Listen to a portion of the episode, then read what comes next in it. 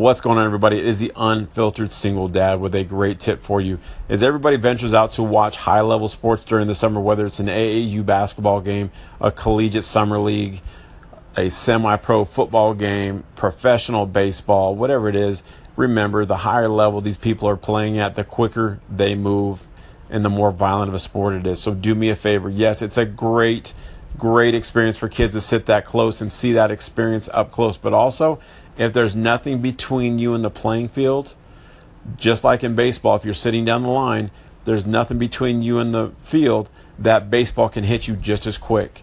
I was sitting at the Rockies game last night and saw two kids jacking around right behind the dugout as a left handed hitter stepped into the box. Mind you, the Rockies pitcher was pushing 100 miles an hour at that moment. The batter was probably hitting the ball with an exit speed of anywhere between 90 to 100 plus miles an hour. Can you imagine what would happen if that guy would have fouled it off and hit one of those kids? Yeah, tragic. But whose fault? The parents' fault. So just a reminder watch your kids when you're at the professional sporting events. Have a great summer.